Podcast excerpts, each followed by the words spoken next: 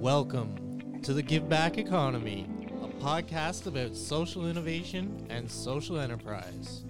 Now, with your host, Peter Miller.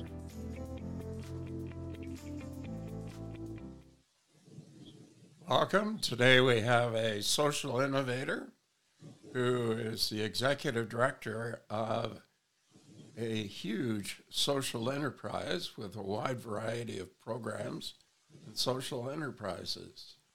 And her name is Anita Prasad, and she's from Working for Change. Welcome, Anita. Hi there, Peter. Thanks for having me. Okay, so let's get into your academic career first. Where did you go to post secondary school? Um, so I was born and raised in India, and at the age of 20, I moved to Toronto. And I went to, uh, I did a one year program at, at Ryerson, which was kind of a, a, bridging program. And then I was at York University, where I uh, did a bachelor's in psychology, um, uh, a bachelor's with honors, so it was one extra year. Um, and then I went back to George Brown for um, a, a, social work diploma, and uh, I found myself in the sector after that.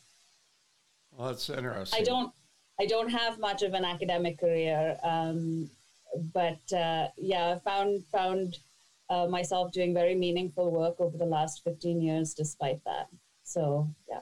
Well, you're street smart as well, so that makes. I'd like to think so. That makes a big difference.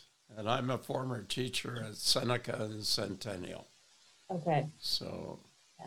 I do. I've actually been sorry sorry to have interrupted you. I've actually been in in the area of um, social work uh, for for a number of years, and this arena of social enterprise is uh, a little bit different from what I've done before. Um, but you know contains the principles of community economic development for people living in poverty. So um, there were also areas of overlap, and so I found myself, um, uh, you know, in in this new organization. I'm somewhat new to the role.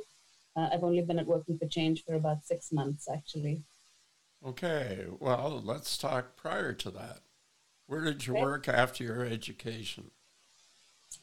Um, I worked for a, a social justice nonprofit organization, which is actually a partner organization to Working for Change. We're located in the same building uh, out um, of Parkdale, um, which is a neighborhood with a very rich history um, and uh, sort of um, at the very at the center of the psychiatric survivor movement. And so my previous employer was an organization called PARC, uh, the Parkdale Activity Recreation Center, uh, they're a very large multi-service uh, social justice organization working in the area of homelessness, mental health, addiction, and poverty. And so I ran, um, I, I, did a couple of different roles in that organization. Uh, one sort of looking at sort of system solutions to the food insecurity for homeless communities. So I was coordinating a network of 30 drop-in centers that were uh, looking at issues of nutrition specifically for homeless communities and um, uh, designing food interventions that ensured that uh, even the most vulnerable people living in poverty were able to access uh, decent, healthy food. Um, and so that was one component of my job. And the other component was actually uh, as a frontline worker in the drop in sector, doing sort of mental health crisis intervention and support work. Um, so so yeah, and before that, I was uh, I've been doing grassroots work, uh, anti-poverty work, both in in Toronto and in India, because I continue to have a very strong relationship with um, with India still, uh, and I've done a ton of work in in rural India as well at the grassroots level. So my career hasn't really followed a very straight trajectory. It's been quite meandering uh, doing bits of human rights work, um, you know, homelessness work, uh, mental health crisis intervention work, food security, uh, ecological justice, and, and, and farming. So it's covered a pretty wide breadth of, of subjects. And uh, so I'm really grateful to have that kind of um, global perspective um, to doing anti poverty work here in Toronto. Well, that's exciting. It is broad range. And, uh, and that provides you the, the background to be able to assume your current job. So I can see how you led to that uh, direction. So, Yes. can you uh, tell me where the name Working for Change came from? Well, Working for Change was formerly known as the um, Ontario Council for Alternative Businesses. And uh, that sort of, uh, you know, came out of this, again, the psychiatric survivor movement, where, uh, you know, our one of our founders, Diana Capponi, was a psychiatric survivor herself. And uh, her and her sister, Pat Capponi, were big anti poverty activists in the city. And uh, a lot of their work was actually creating employment opportunities for people that were marginalized by mental health, by addiction, by poverty. And so the solution to that was through the support of, of CAMH, which is where this idea was born. Um, we started the Ontario Council of Alternative Businesses and we uh, started our first social enterprise, which was Out of This World Cafe. Um, now, over time, uh, say, I believe it was in the early 90s that we decided to, to change our name from something so formal sounding to something that was a little bit more representative of our passion for social change. And so, uh, our longest, uh, you know, and we wanted to work with a central component of our kind of theory of change because there's no way to lift people out of poverty unless, you know, they have access to decent income. And given that people with these challenges are very marginalized from the, the mainstream kind of job market and the economy, uh, we realized that we had the only way to do that would be to create those employment opportunities ourselves. And so uh, we wanted to have a name that included the, the word work because that was a central part of what we did. But it wasn't just about, um, you know, work wasn't just the uh, um, sort of the, the end goal, but that work was in some ways um, the means to a greater end, which was uh, social change, right? People being lifted out of poverty. And so we played around with, with, with a bunch of words that we wanted to see. And um, Pat Fowler, our employee who's been with us now for 30 years, uh, came up with the name Working, uh, Working for Change. Um, you know, and initially people were like, does that suggest that you're you know going to be willing to work for for pennies and very cheap. Um, but over time we've managed to uh, you know um, through our work which also includes a huge component of advocacy and public education uh, we have uh, positioned ourselves as the leaders in in um, economic development for people with lived experience so we're also an entirely survivor run organization, which means that everybody employed in the organization, including at the executive level, are all people with lived experience of either of some form of marginalization, um, whether that's mental health or trauma or um, uh, immigrant, refugee, uh, newcomer challenges.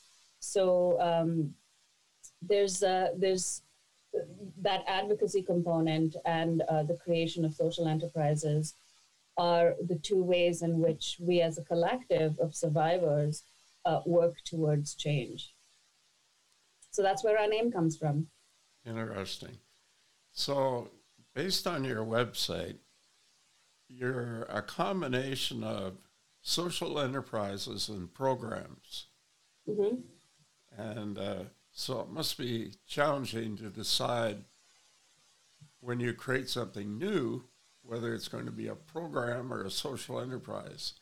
How do you deal with that situation? Um, well, we're uh, we haven't been at a place yet where, or in a position yet where we've had to, uh, at least in my time here in the last few years, uh, haven't really been about uh, new social enterprises because we're trying to grow and and um, achieve a bunch of things with our existing social enterprises that we we're still in the process of doing. So we haven't really explored um, opening any more new enterprises.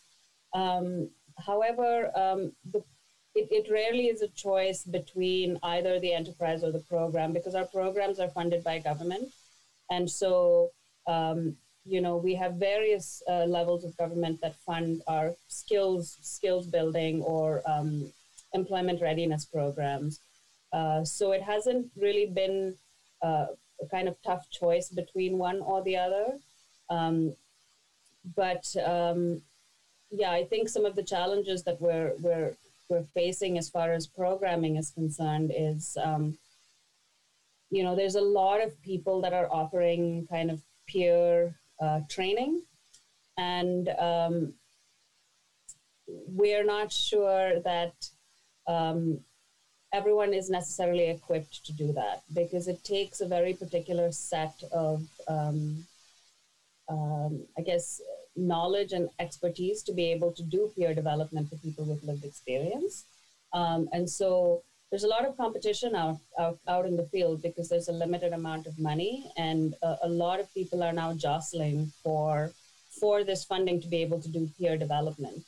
Uh, but we believe that peer development should be run by peers, by people with lived experience rather than, than other groups. And so um, that is some of the and you know whether that's in the in the covid shelters where the city is trying to you know place peers or whether that's in the hospital network whether that's community based crisis intervention people are really starting to recognize the value of lived experience. Um, and so we have a lot of groups that are trying to do this work. And so uh, the sector is becoming a little bit saturated. Uh, while not all of these programs necessarily um, offer adequate training or the appropriate types of training uh, to be able to successfully do the work. Um, so I'm, I'm not sure if I've answered your question properly, but so far I haven't really been in a place of tension between either the enterprise or the program because they're both sort of complementary. And for many of our training programs, like we have one which is food and horticulture, we actually place people from those programs directly into our enterprises because our enterprises are in those two areas of landscaping and horticulture and um, food services. So, Anita, let's get into just briefly because there's a lot of information on the site. Uh, brief description of the social enterprises. So, like I said, we have two areas. One is horticulture and landscaping, um, greening, uh, and the other is in food services. Um, we have sort of four, um, I guess, enterprises within the umbrella of Out of This World Cafe, which was our original enterprise that came was a small little place in the basement of CAMH. Uh, and since then, we've we've grown to be um, a sort of a multi-million dollar uh, business out of this world. Um, and so there's out of this world, and it's four kind of cafes within the the CAMH complex. And then we have the Raging Spoon Cafe, which is located out of um, Parkdale in Queen West. Um, that's also uh, catering. So some of them are restaurant based, where we have, you know, cafe style people come in and eat. And others are catering. So um, those are the two kind of areas in food services. And um, then we have Parkdale Green Thumb Enterprises, which is in the area of landscaping and horticulture. Uh, and a lot of our clients are uh, BIAs across the city uh, and other nonprofit partners.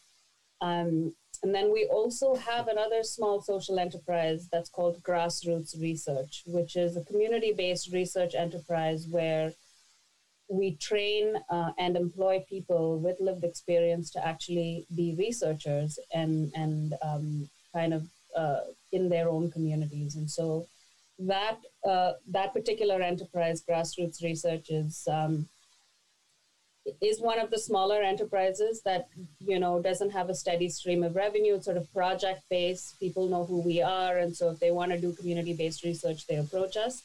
But our food and horticulture enterprises are are much more steady. But this is pre-pandemic. You know, because of the pandemic, our revenue streams have been very badly impacted, especially for our food services. So uh, so yeah. But that's not all, is there? There's more. Voices from the street, women speak out, relief worker, your wellness program, your shelter peer support. There yeah. are so many so, groups. So the, those are not social enterprises. Those are our uh, skills building programs. So we have program managers in house. We're funded by government and other bodies to do those trainings. Um, so what I named previously was just our social enterprises, but we also we're trying to create a kind of holistic system internally in the organization. One is to have the employment opportunities available to people. We do that through our enterprise. The other is recognizing that people with lived experience because they're marginalized they need skills building and training to be able to get back into the workplace. So we do that component. And the other major component of what we do is advocacy. So we do a lot of public education and activism around issues of mental health issues of homelessness so we try to address that economic marginalization through, through sort of taking a multi-pronged approach. Um, and because um, a lot of our folks with lived experience, um, you know, a, a, lot of them are able to find meaningful work in the social services sector because that tends to be the sector that, that recognizes the value of lived experience of homelessness or marginalization. And so that is the sector where we focus a lot of our, our, our efforts. So the relief worker is, again, people placed in drop-in centers and shelters. Um, the shelter peer program, again, it's, it's placing people with lived experience within the city's shelter system. So um, we have we have all those programs. Voices from the Streets is of course about leadership development. So we train people in public speaking, in, in public advocacy, um, how to sit at various tables. So, for example, our graduates are placed at uh, on the boards of organizations or um, you know uh, advisory committees for uh, whether that's the police board or um, you know uh, United Way or um, cities housing network. So, Voices from the Street and Women Speak Out is about leadership development um, and supporting people with lived experience to use their experiences as an advocacy tool for social change. So, Anita, talk about the importance of partnerships. Very, it's very important. Within, um, we have very good relationships with a bunch of other kind of nonprofit uh, social enterprises, whether that's Building Up or A-Way, which is a courier company. Um, we've had good relationships and partnership with them. Uh, we also have strong partnerships. Um, like, for example, the organization I worked with previously, uh, Parkdale Activity Recreation Center, our partnership with them dates back more than 20 years um, because there's a lot of strong alignment there. So, for example, on the Shelter Peer program, we are we are partners and we're both funded by the city We're working for change provides the training and PARC actually employs the people that we train and those people end up in permanent unionized well-paid jobs which is not something you see very often in in um, the social enterprise sector unless it's in the area of say something like construction where you do have a lot of job demand you do have unions that kind of thing. But mostly for a lot of other social enterprises the work is not necessarily well, paid it's not it's not as stable as it could be.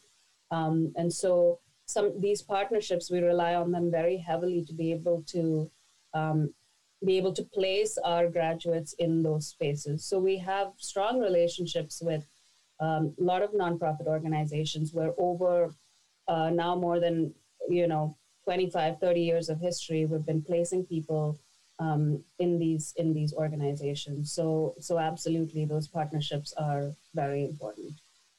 Okay a little more challenging question in three years from today, what will working for a change look like?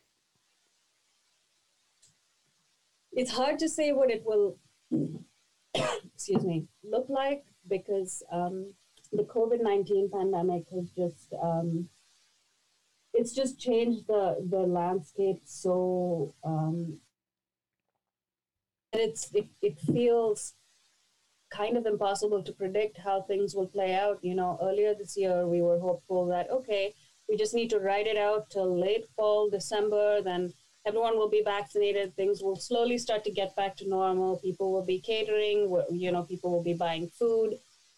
And so we had some hopes that we would be able to recover, and we still have some hope around that.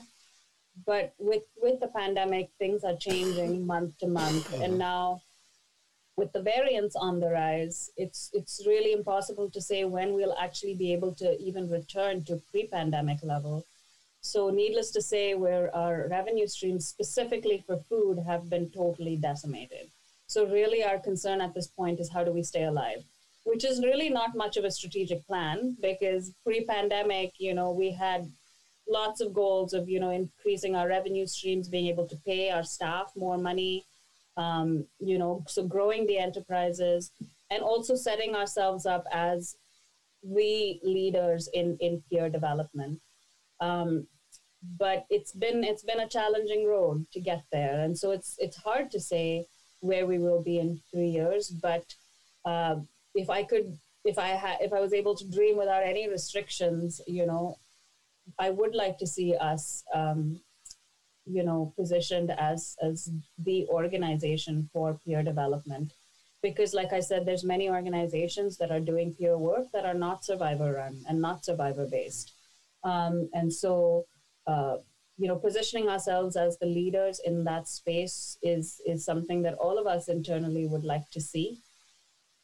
Um, you know we would like to be able to apply a strong equity lens to the way our social enterprises operate and it's been challenging to do that. And so, um, you know, being kind of social justice oriented, um, you know, under my leadership, I would like to see the organization, for example, over time, um, follow and meet the recommendations by the Truth and Reconciliation Commission for businesses, for example. Uh, we would like to be able to pay people equitable wages. Um, and so all of those things are you know take time to manifest. And um, i would like us to be able to um, bring that kind of justice framework to our businesses. Um, you know because uh, that's that's really kind of central to our mandate around social change.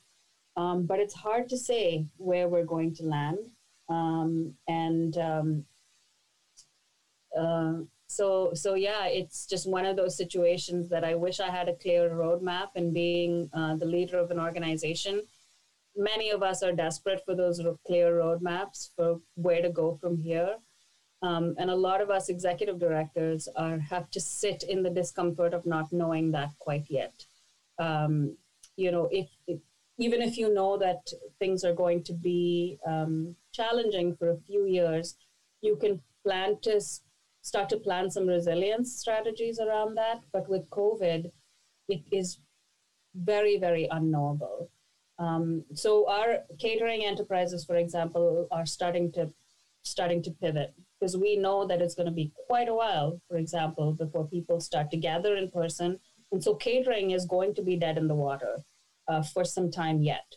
So if we want our catering businesses to survive, we have to look at new ways of, of, of doing that work. And so we're looking at new partnerships. Many of them are, for example, supportive housing providers. So rather than catering for meetings and events, we're going to be catering to, to housing providers, so preparing meals for, for residents in, in um, long-term care homes, in, um, in supportive housing complexes. Again, those partnerships become really, really important. So whether that's with um, the YWCA, where we have a relationship with them, or the Gerstein Center, we cater all their meals.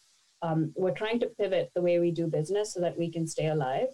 Um, but really, our goal for the next three years is to try and recover that we're at least back at a place that we were pre pandemic. And it's going to be a challenge to get there just because of how the economy has been hit by, by COVID 19. Fortunately, our horticulture enterprise has been continued to thrive so far because it's outdoor work and it hasn't been restricted. But as all of the, the, the business improvement areas uh, are, are severely hit by COVID because no one's allowed to operate, the money available to do landscaping in the city is also slowly going to be choked out. So it really is a it's a game of let's wait and see. Um, where we where we get to. I wish I had more clarity for your sake and for mine, but uh, have to live in that uncertainty in this moment. So, based, based on what you've done, I'm sure you've had inquiries uh, during your time and previously from other communities and other provinces have you thought of doing a social franchise where it could be done in different communities and you provide the operations and marketing manuals and then you charge a fee and then you provide ongoing support. So, for example, have you thought about setting up the same business model in India? Um, we haven't. We haven't quite considered that. We haven't um, this idea of replicating our model in other places. We have actually supported development of food enterprises in other parts of Ontario. So our staff have consulted and been part of the groups that have created similar cafes in other places like Peterborough and other places. So we have been involved in this type of cross pollination within Canada, um, including, so for example, we had a, a nationwide kind of network around Women Speak Out, which was around um, leadership development for, for women, um, where we worked in, in Manitoba, we worked in um, uh, New Brunswick, in various other parts of the country. So our program staff would go meet with local organizations, develop curriculum around these these issues, um, etc. So we have done some work in cross pollination. Some of that work has also taken us to other parts of the world, um, like Ireland and Brazil um, and other places. Um, but really, that's more about that's been more in the area of our leadership development programs, uh, certainly the global work, uh, than it has been about social enterprise. But in Ontario, we have played a role in the development of food based social enterprises for people with lived experience. The other challenge that we have is that we're not actually a very big organization and we we are not very rich, which means that we really, really struggle with administrative burden because we don't quite have the funding to cover that. You know, we've been funded by government for a number of years, and like many other nonprofits and charitable organizations, we haven't seen funding increases in well over a decade. What that means is that we're trying to do more and more with less and less, which means that our capacity to support enterprises in other places is very, very minimal. We're just about able to handle our own stuff.